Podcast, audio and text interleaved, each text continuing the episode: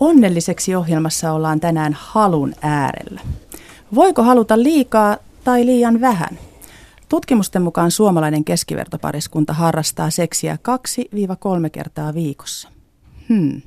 Aika moni ajattelee itsessä olevan jotain vikaa, jos kumppanin kanssa on välillä jopa viikkoja, ellei jopa kuukausia kestäviä kuivia kausia. Toiset taas haluavat aina kun vain on mahdollista. Kolmannelle riittää hellyys sekä lempeät katseet ja sanat – mitä halu on? Kuuluuko kaikkien edes haluta? Ja mitä tehdä, jos liiasta halusta tai haluttomuudesta tulee ongelma? Minä olen Nina Kiiskinen ja ensimmäiseen onnelliseksi ohjelmaan on ilo saada vieraaksi halun anatomiaa työkseen pohtiva erityistason seksuaaliterapeutti Karoliina Vuohtoniemi. Tervetuloa Karoliina. Oikein lämpimästi kiitoksia. Mukava olla täällä ihanaa, kun olet täällä. Et arvaakaan kuinka ihanaa. Kuulemme myöhemmin myös, mitä viime viikon loppuna provinssissa esiintyneen maailmankuulun yhtyeen Faith No Morein solisti Mike Patton miettii halusta ja haluamisesta. Onnelliseksi nettipostilaatikkoon on tipahtanut viimeisen parin viikon aikana aiheesta mielenkiintoisia ja koskettavia kysymyksiä. Ja itse asiassa viime päivinä niin paljon, että me ollaan täällä oltu toimituksessa vähän ihmeissään. Että, tai sanotaanko näin, ollaan oltu hienon äärellä. Ollaan todettu keskenämme, että, että nyt on syytä tämän ohjelman tiimoilta teitä ihmisiä rakkaat siellä kotona lähestyä. Seuraava vajaan tunnin aikana vastaamme siis kuulijoiden lähettäviin kysymyksiin, kuin myös otamme kantaa lähetysikkunaan ilmestyviin kommentteihin. Mutta kerro Karolina tähän alkuun ihan lyhyesti, mitä halu sinun mielestäsi on?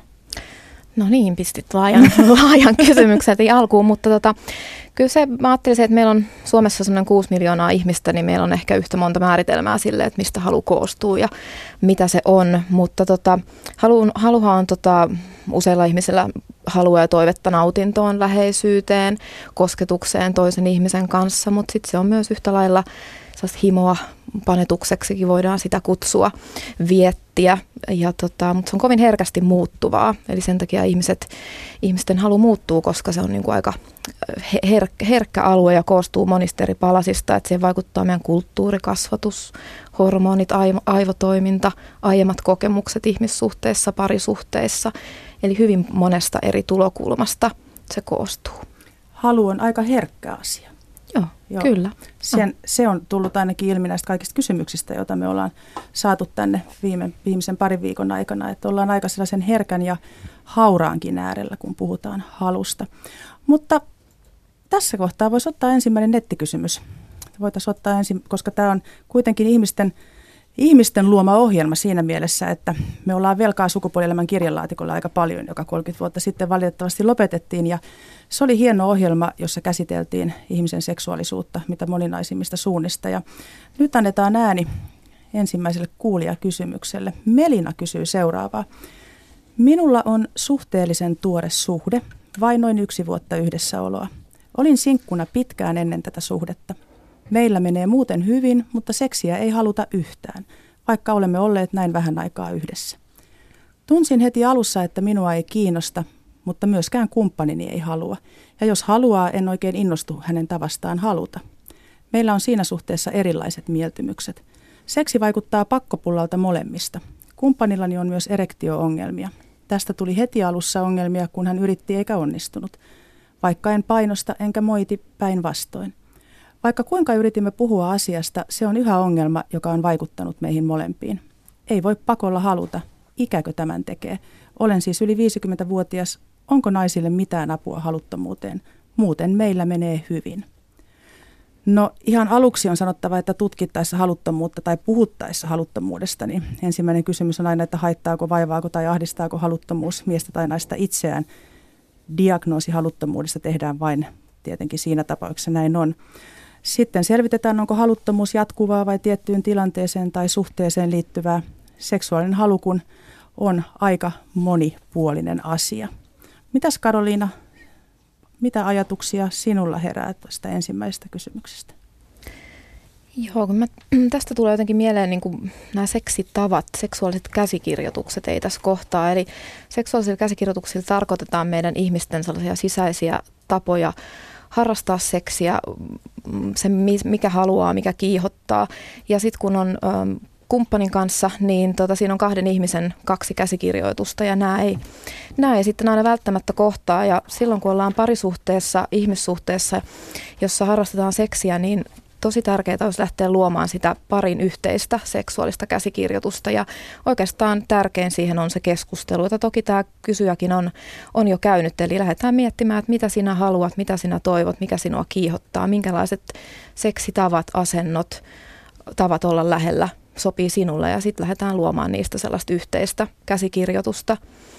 Ja tota, mm, tämä ehkä nämä erektio-ongelmat on usein, kysyjä, kysyjä näistä, näistä myös mainitsin, niin ne on usein semmoiset, että ne saattaa johtaa haluttomuuteen, varsinkin jos niitä ei hoideta ja kohdata, että lääkkeitähän toki, toki siihen on, että aina jos mitä tahansa seksiongelmaa on, niin se kannattaa lähteä heti puhumaan auki ja ottamaan asiantuntijaan yhteyttä, että ikä ei sinänsä niin kuin ole millään tavalla va- välttämättä tässä se, se tekijä, että kysyjä on 50, päälle 50-vuotias ja usein siinä vaiheessa niin kun sanotaan, että ihminen on jotenkin ehkä aktiivisimmillaan, että, että ei ole huolta raskaudesta ja kun tällaisia asioita, että et en usko, että se on tässä se määrittävä tekijä, mutta yhteinen, yhteinen kartta sille seksille, seksuaalisuudelle pitäisi löytää ja se lähtee siitä keskustelusta. Ja jos puhuminen ei jostain syystä sit kumppanin kanssa onnistu, niin mitä se silloin minkä neuvon sä antaisit? Annat sä heti neuvon ottaa yhteyttä lähimpään seksuaaliterapeuttiin vai voiko kirjoittaa toiselle? Onko helpompi nykyaikana tekstata työpaikalta erilaisia omia fiiliksiä vai? Koska ainahan puhuminen ei ole hirveän mm. yksinkertaista, kun ollaan näin herkkiä asioiden äärellä. Joo, kyllä se on aika monille, varsinkin kun seksistä puhutaan parisuhteessa, voi muutenkin olla hankala puhua, niin sitten kun mm. seksistä pitäisi puhua, niin monille se on vaikea. Musta on aika hyvä vinkki toi, että voi WhatsAppilla, tekstiviestillä, sähköpostilla viestitellä. Monille, monille se on jotenkin luontavampi tapa ja sitten voi myös vaikka vähän seksiviestitellä. Se voi piristää sitä parisuhdetta, mutta tota, jos sekään ei onnistu ja tuntuu, että ei niin kuin tarvitaan vähän ulkopuolista näkökulmaa, niin kyllä sitten seksuaalineuvo ja seksuaaliterapeutti voisi olla ihan paikallaan. Eräs net, netitse meitä lähestynyt kysyjä, jonka kysymys myöhemmin luetaankin, niin totesi sen kysymyksen lähettämisen yhteydessä, että ensimmäistä kertaa kirjoitti ylös niin sanotusti oman itseään haittaavan asian. Ja se tietyllä tavalla niin kuin aukesi itsellekin eri tavalla, että minkä kokoisesta tai minkä näköisestä asiasta on kysymys. Että joskus se, että kirjoittaa, ennen vanhaa kirjoittiin päiväkirjoja, niitä harvemmin enää kukaan harrastaa, koska kaikki kirjoittaa ja someilee niin paljon, että päiväkirjanpito olisi jo sitten jo työtä melkeinpä. Mutta joskus voi tehdä hyvää, että ehkä esimerkiksi tämän tyyppinen ohjelma voisi avata sitä omaa halun anatomiaa, kun kirjoittaa itseään vaivaavan asian, niin se aukeakin vähän eri lailla kuin se, että puhuisi tällä lailla niin silmätysten kumppanin kanssa. Mutta otetaan seuraava kysymys. Sen on lähettänyt meille Muse. Voiko itse tyydytys johtaa siihen, ettei ihminen enää koe tarpeelliseksi hakea niin sanottua perinteistä seksiä, toisin sanoen seksikumppania? Itselläni on tällaisia tuntemuksia. Onko pidättäytyminen itsetyydytyksestä tällaisessa tilanteessa paikallaan? Voiko nettiporno olla vahingollista ihmisen seksuaalisuudelle?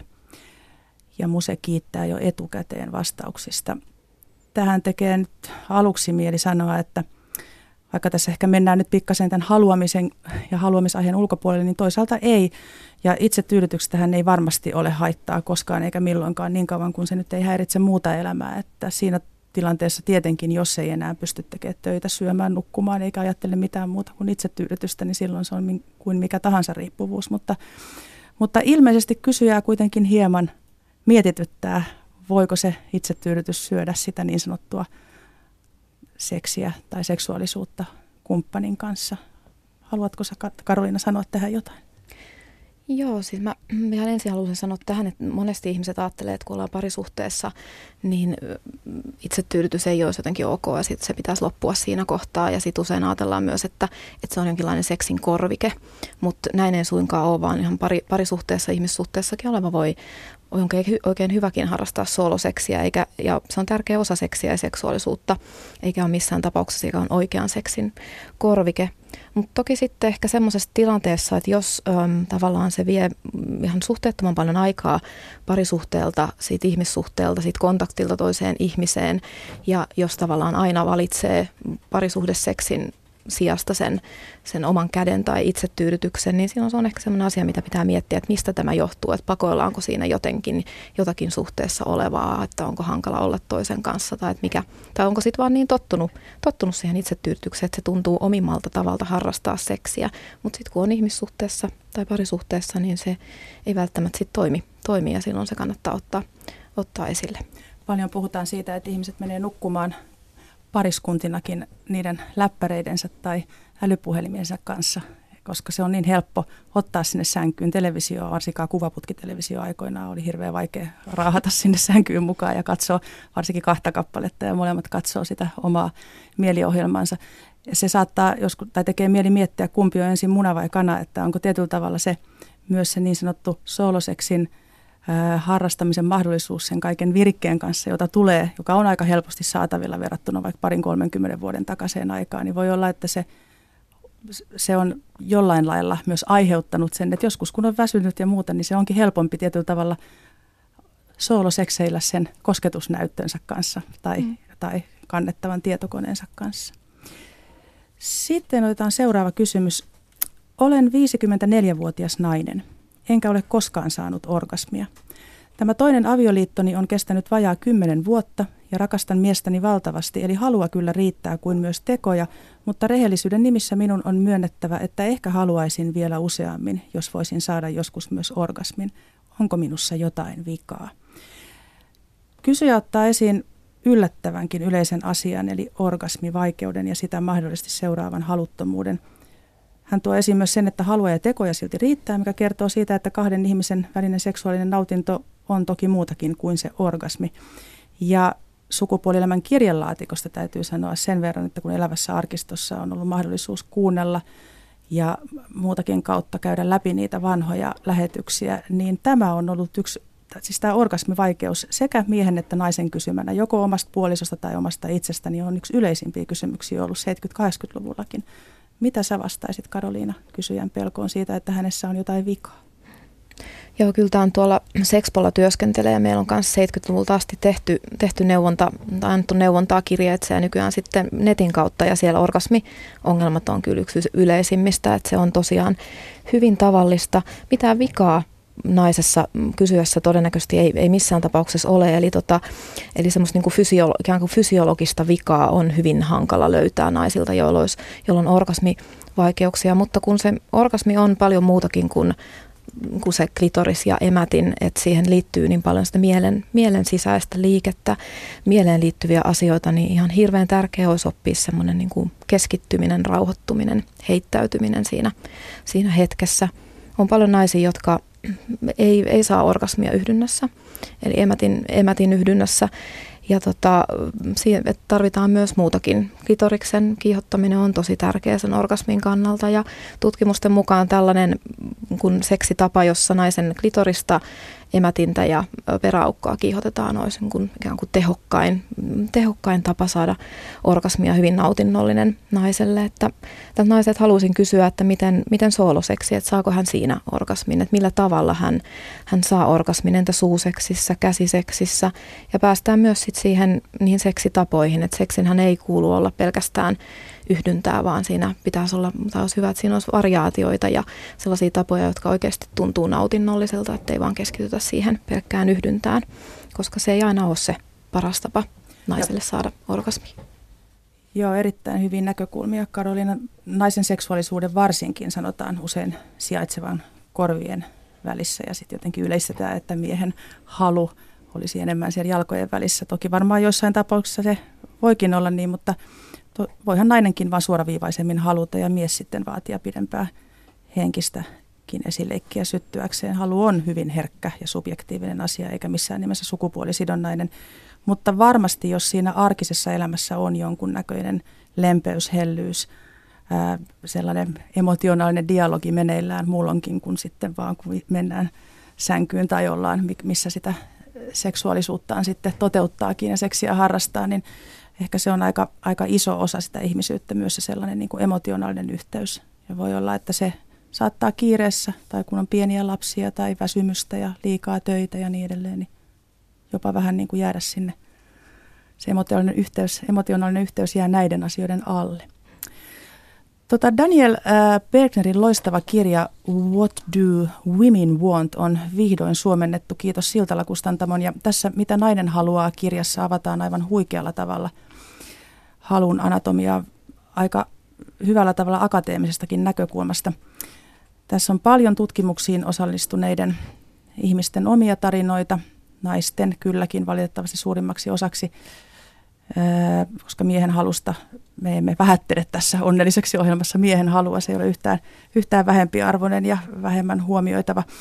Kirjassa käsitellään myös paljon fantasioita, mihin varmasti palaammekin ensi tiistain ohjelmassa, joka, jonka yläotsikkona on, seksuaalifantasiat. Mutta nimimerkki Simpanssi-filosofi on lähestynyt meitä seuraavalla viestillä. Lauantaisen Kangasniemen Pride-kulkujen järjestäjä, seksuaalineuvoja ja kasvattaja Tarja Pölkkikin sanoi, että kokonaisvaltaista hyvinvointia ei ole ilman seksuaalista hyvinvointia.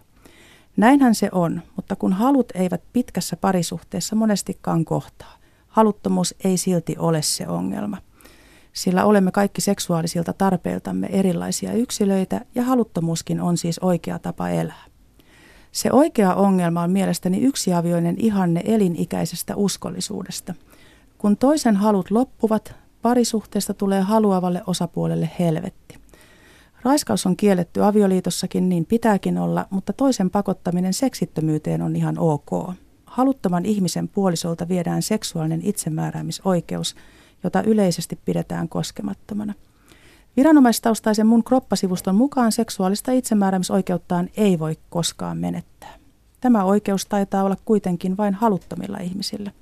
Näin siis pohtii simpanssifilosofi, eli torjutulta osapuolelta vaaditaan totta vie kerrostalon kokoista itsetuntoa. Ei ole helppoa päivä, viikko ja kuukausi toisensa jälkeen kokea itsensä ei-haluttavaksi. Ja on myös totta, että kun halut kohtaavat poikkeuksellisen huonosti, siinä tulee, jos ei tahallaan, niin ainakin tahattomasti poljettua myös seksuaalioikeuksia. Mitä sinä Karoliina kommentoisit simpanssifilosofin ajatuksia? Kyllähän tämä on kovin yleinen ongelma. Tiedetään, että, että semmoinen 40 prosenttia naisista ja 20 prosenttia miehistä kärsii haluttomuudesta. Ja tota, koska haluttomuus on yleensä ongelma vasta siinä kohtaa, tai siitä kärsitään, kun ollaan parisuhteessa. Eli tota, että harvemmin, harvemmin niin sinkkuna elävät kärsivät haluttomuudesta, niin sit näistä suurin osa on parisuhteessa.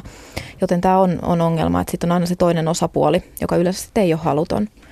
Ja tota, jos suhteessa on tällainen toive, toive uskollisuudesta, niin kuin itse on, usein on, ja, ja kumppani ei halua, niin tota, ainakin nyt tulisi sallia sit kumppanille sooloseksi, sooloseksi mahdollisesti porno, porno siihen niin kuin kiihokkeeksi, koska usein tilanne on myös sellainen, että näitäkin kohtaan on, on mustasukkais, mustasukkaisuutta, mutta tähän aiheuttaa kyllä semmoisen ikävän epätasapainon siihen suhteeseen, tällainen tilanne, jossa toinen ei halua, ja jollakin tavalla tämä tilanne tulisi ratkaista. Joillakin se on se ratkaisu on, on se, että etsitään, etsitään muita kumppaneita ja toisella sitten se ratkaisu on se, että, että lähdetään esimerkiksi seksuaalineuvojalle puhumaan tästä, että millä tavalla, olisiko kuitenkin mahdollista sen seksin, se seksi jollakin tavalla tuoda siihen parisuhteeseen, jotta molemmat, molemmat kokisi suhteessa olevansa tasavertaisia ja saisivat tarpeensa ja niin itsensä kuulluksi.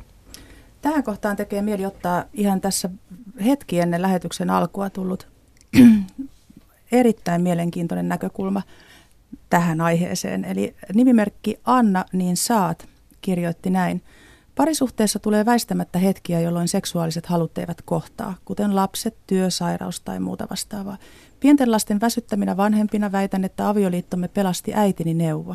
Anna aina kun tekee mieli ja vaikkei tekisikään. Ohje on parhaita saamiani, mutta monet ovat pitäneet ajatusta naisen esineellistämisenä Pihtaaminen sen sijaan vallankäytön välineenä on monen mielestä ok. Mutta miksi ihmeessä olisin rankaissut minua rakastavaa miestä vain koska itseäni ei haluttanut? Minulta se ei ollut mistään pois, mutta antoi toiselle edes jotain ja saimme pidettyä seksin ja siihen liittyvän läheisyyden elämässämme.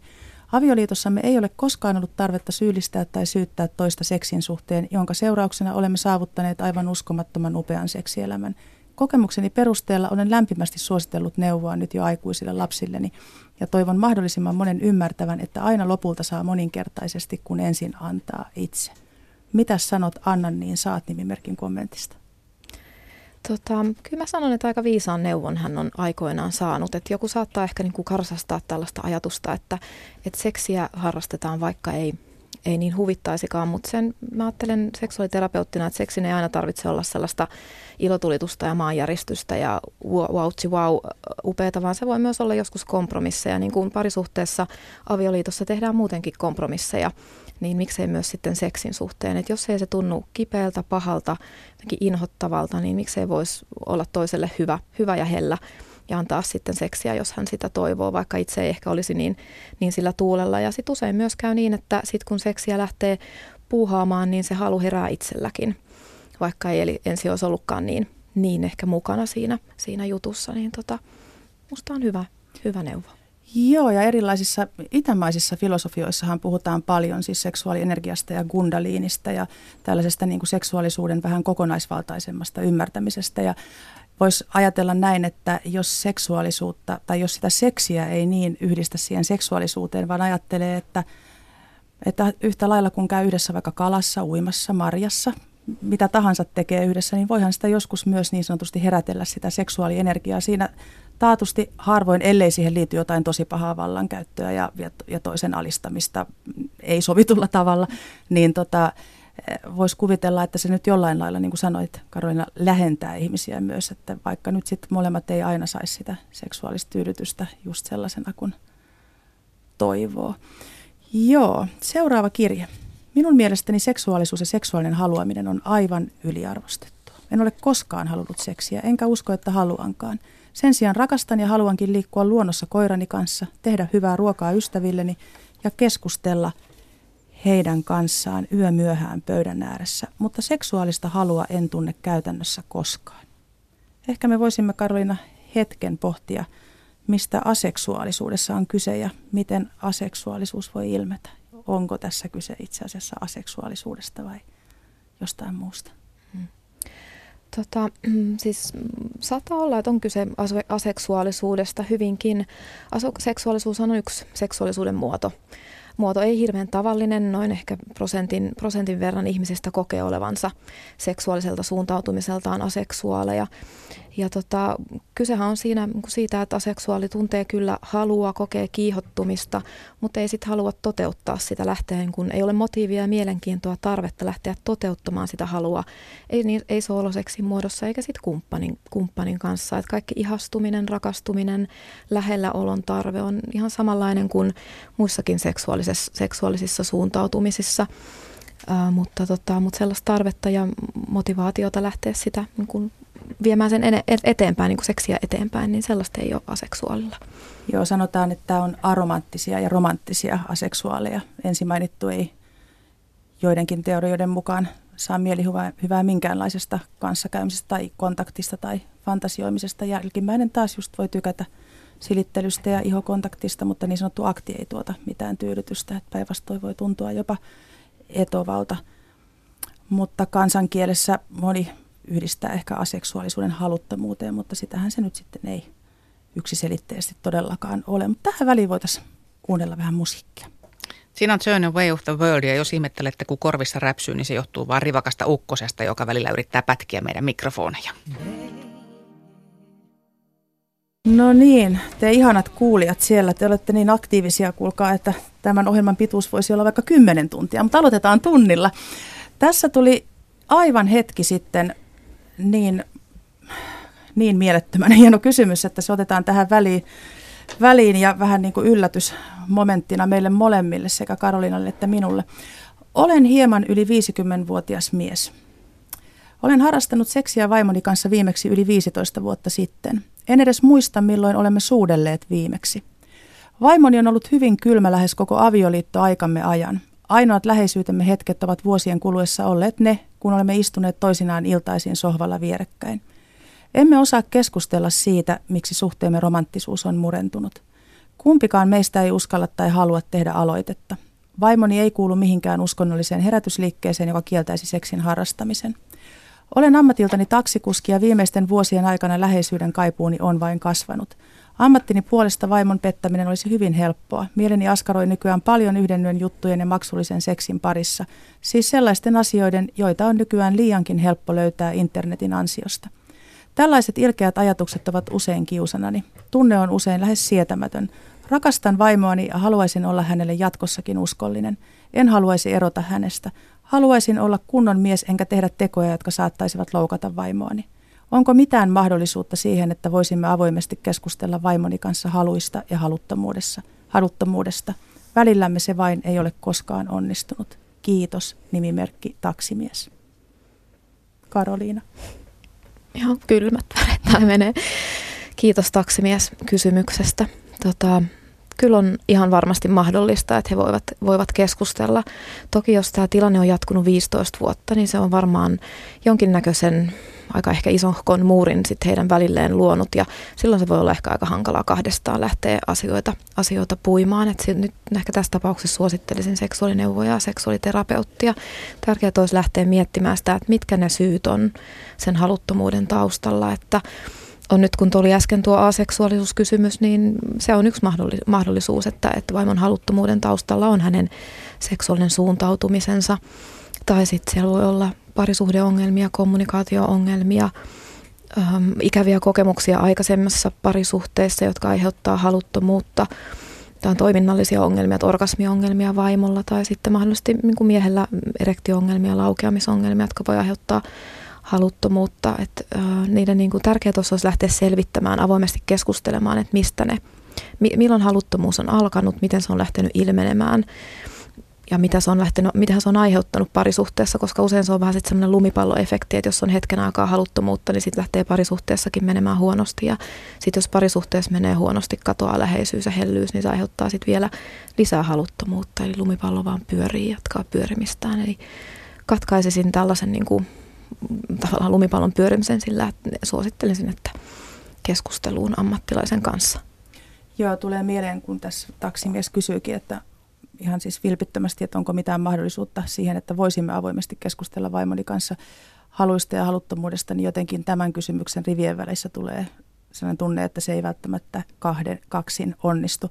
Mainitsit siitä ää, seksuaalista suuntautumisesta, eli mahdollisesti tällaisen tilanteen takana voi olla esimerkiksi itselle ääneen sanomaton seksuaalisen suuntautumisen – toisenlaisuus, eli esimerkiksi, ei esimerkiksi ole hetero, vaan on bi tai, tai vaimo tässä tapauksessa vaikka homoseksuaali. Paula, sulla oli siellä tähän aiheeseen lähetysikkunaan. Joo, Pekka, Pekka on kysynyt tätä, että muuttuuko halut, kun puoliso paljastuu biseksuaaliksi ja mitä biseksuaalisuus tarkoittaa heterosuhteessa?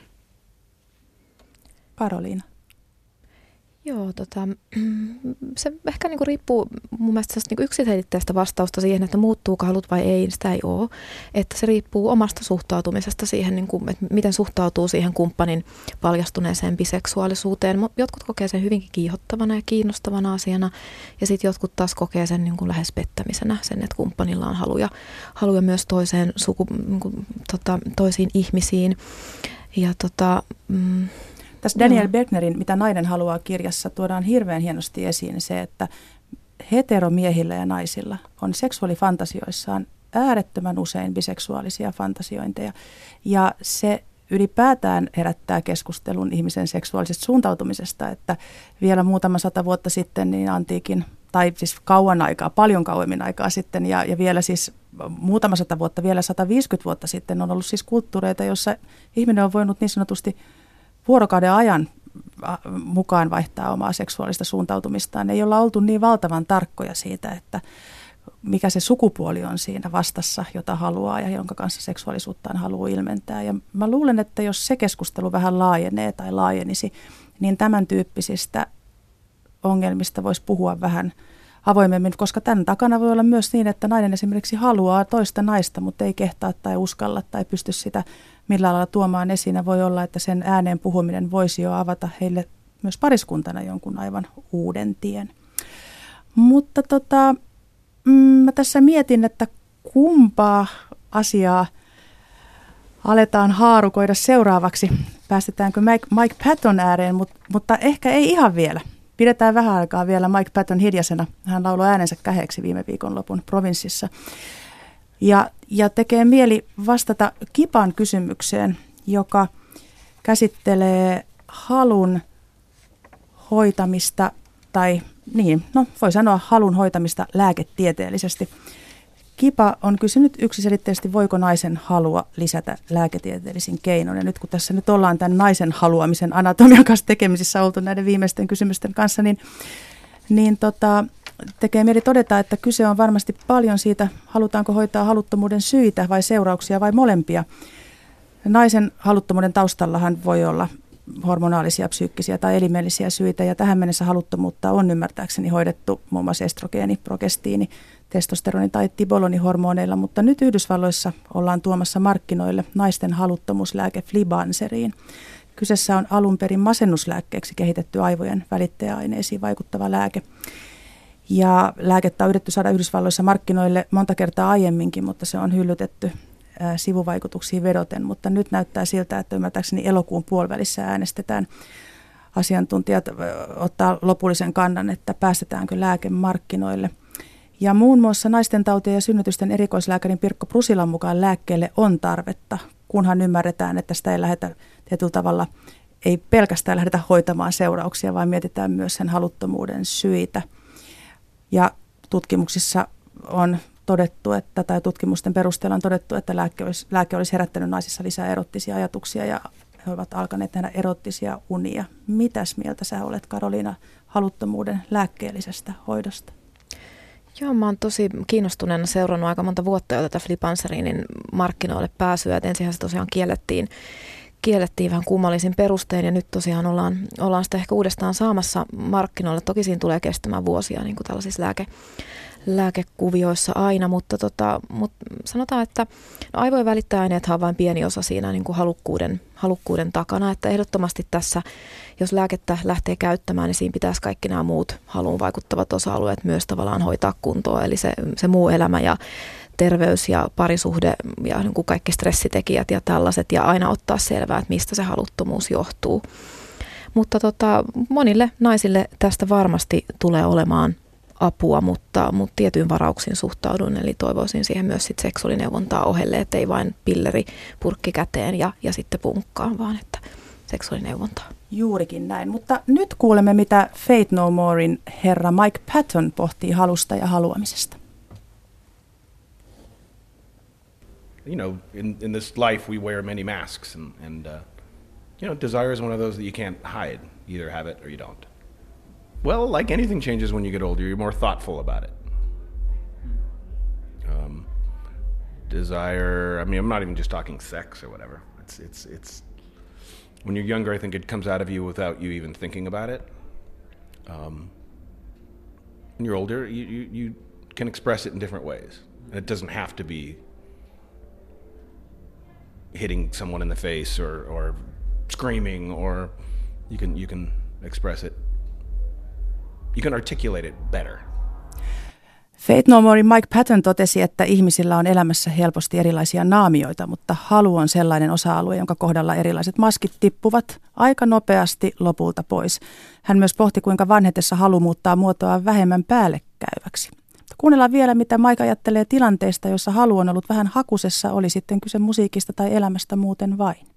Uh, from music it happens every now and then, but you know, you just step back and look at it and laugh a little bit, maybe do something else. Um, but luckily, I haven't had too many of those moments. Uh, um, and uh, yeah, it's lucky if you if you if you if you lose it, you kind of you don't know if it's going to come back. But if you don't panic and you kind of trust in yourself, then you know it will eventually. I would think that would be, anybody would feel the same way. Fate No More Mike Patton kiteytti aika hyvin, että halun hävitessä ei kannata alkaa ehkä ensimmäisenä puristaa mailaa, jos näin voi suomentaa, vaan ehkä voi vähän naurahtaa itselleen ja olla panikoimatta ja ehkä halu sieltä taas löytyy, on kyse sitten musiikin tekemistä tai ihan vaikka siitä seksuaalisesta halusta. Seuraava kysymys tulee Masalta. Olen 42-vuotias mies, kerran eronnut uusioperheen isä. Vaimoni on mielestäni viehättävä ja tunnen häntä kohtaan normaalia seksuaalista vetoa. Vaimoni on huomiosta iloinen, mutta arkielämässä hänen on mahdotonta edes ajatella seksin harrastamista kanssani. Kun vietämme aikaa kahdestaan ilman lapsia, tilanne on toinen. Lapsenhoitajaa ei kuitenkaan voi järjestää juuri silloin, kun tuntuu siltä. Koen ylipäätään, että vaimoni persoonallisuus muuttuu kodin ja kodin ulkopuolella hyvin voimakkaasti. Hän ei suorastaan ole oma itsensä arjessa, vaan rasittunut ja kova. En koe, että päivittäinen peruselämämme olisi mitenkään erityisen raskasta, mutta se tuntuu hänestä hyvin raskaalta. Kysymykseni liittyy ehkä juuri tähän kahtia jakautuneisuuteen. Onko jotain jäänyt ikään kuin kehittymättä? Kaipaako vaimoni nuoruuttaan ja sitä vapautta, joka lapsettomuudessa on? Jopa niin paljon, ettei hän pysty olemaan kokonainen ihminen perheenäitinä ja vaimona, naisena. Onko arki pelkkää suorittamista, joka loppuu ehkä kerran kuussa johonkin hauskaan illalliseen ystävien ja aviomiehen seurassa? En ole itsekään mikään seksiautomaatti, mutta kerran kahdessa kuukaudessa on jo jonkin elämän osa-alueen hylkäämistä. Seksuaalisuus kuuluu kuitenkin kaikille, myös perheen isille. Mitäs Karoliina vastaisit Masalle? No jälleen kerran aika tavalliselta tilanteelta kuulostaa. Usein silloin, kun tulee, tulee lapsia ja siinä parisuhteessa tapahtuu muutos, ikään kuin roolit muuttuu, niin silloin se voi tuoda, tuoda mukanaan haluttomuutta. Sitten kun on lapsia, niin väsy, väsymys ja keskittyminen kodin askareisiin, lasten hoitoon, siihen äitiyteen, arjen pyörittämiseen, niin se ei usein jätä kauheasti tilaa halulle. Ja sellainen niin kuin spontaani halu siitä arjesta voi hävitä. Ja sitä pitää vaan lähteä ikään kuin, ikään kuin pyör, pyörällä jo opeteltiin joskus silloin aikaisemmin ja seksin harrastaminen opeteltiin niin kuin nuorena, niin siksi seksin harrastaminen pitää lähteä joskus siinä uudessa muuttuvassa roolissa opettelemaan ikään kuin uudelleen. Eli uuden opettelua. Että musta tässä on niin kuin hyvääkin siinä, että heillä on kuitenkin hauskuutta siellä niin kuin kodin, kodin ulkopuolella ja siitä kannattaa pitää kiinni. Et mä suosittelen usein pariskunnille tällaisia ikään kuin seksilomia, iltoja, iltoja jos keskitytään vain siihen läheisyyteen ja sitten mahdollisesti, mahdollisesti seksiin, että, että, tota, että tavallaan niin kuin viedään sitä ehkä, ehkä sieltä kodin, ulkopuolelle, kodin ulkopuolelle sitä seksiä ja seksuaalisuutta ja sitten se on helpompi myös tuoda sitten takaisin siihen arkeen, kun sitä on opeteltu sellaisessa tilanteessa, missä se toimii. Voiko näin sukupuoli normatiivista kysymystä edes tehdä, mutta, mutta tähän kysymykseen hirveän usein törmää. Onko naisen ja miehen seksuaalisuus, asuuko se jotenkin eri paikoissa tai onko se rakentunut jotenkin eri lailla? Kun sanotaan, että miehen se niin kuin on helpompi haluta sen kaiken hässäkänkin keskellä yhtäkkiä, jos tilaisuus tulee. Ja naisen on vaikeampi jotenkin meditoida itsensä siihen seksuaalisuuden toteuttamisen tilaan. Onko näin vai onko tämä vain pelkkä ur- urbaani legenda? No jos me näin niin tällaisia suuria linjoja vedetään, niin ei se ole urbaani legenda. Toki on vaihtelua, että, että yksilöllisiä vaihteluita, mutta on näin, että, että naisen seksuaalisuus ja seks, erityisesti seksuaalinen halu on alttiimpi ympäristön muutoksille. Naisen on tosiaan tiskivuorten keskellä vaike, vaikeampi keskittyä, heittäytyä. Hän enemmän, naiset enemmän ajattelee niin kuitenkin tulevaa ja mitä sitten seksin jälkeen ja miten nyt. Ja naisilla enemmän ehkä sellaiset parisuhdeongelmat häiritsee sitä seksin haluamista ja sitten miehen on helpompi jotenkin heittäytyä, keskittyä siihen hetkeen. Ja sitähän se halu vaatii, että pystyy heittäytymään ja ilottelemaan ja olemaan läsnä siinä hetkessä. Että kyllä tässä on sukupuolieroja. Seuraava kysymys tulee nimimerkiltä Eeva. Olen 35-vuotias kahden lapsen äiti. Mieheni kiinnostus minuun siinä mielessä, siinä mielessä, eli seksuaalisessa mielessä, on käytännössä kadonnut. Hänellä ei ole muita suhteita, mutta nautittuaan vähänkään alkoholia seurassa hän alkaa flirttailla muiden läsnä olevien naisten kanssa. Tämä on hyvin noloa, loukkaavaa ja nöyryyttävää, ei vähiten siksi, että hän, ettei hän osoita mitään huomiota minuun tuossa mielessä. Hän on hyvä isä lapsilleen, vastuullinen ja hyvä aviomies. Mitä tehdä? No Eevan koskettavasta kysymyksestä ei selviä, onko hän yrittänyt puhua asiasta miehensä kanssa, ja jos ei ole, niin ihan ensimmäiseksi tekisi mieli ehdottaa, että kannattaa olla avoin omien tuntemustensa kanssa ja tuoda ne miehelleen ilmi. Varsinkin kun Eeva totesi miehen olevan kaikilla muilla tavoilla hyvä ja vastuullinen isä sekä aviomies, mitä kaikkea se sitten pitääkään sisällään. Mutta ei ole mitenkään tavatonta, että joidenkin miesten ja miksei naistenkin on vaikea yhdistää rakkautta ja halua.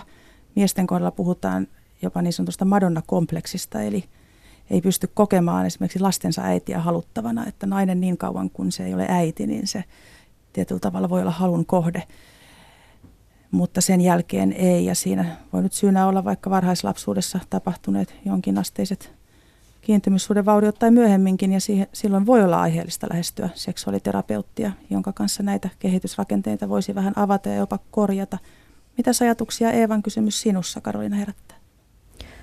No sä niin aika, aika hyvin tyhjentävästi vastasit tähän, että, että avointa keskustelua ehdottomasti mäkin pitäisin niin kuin tässä hirveän tärkeänä.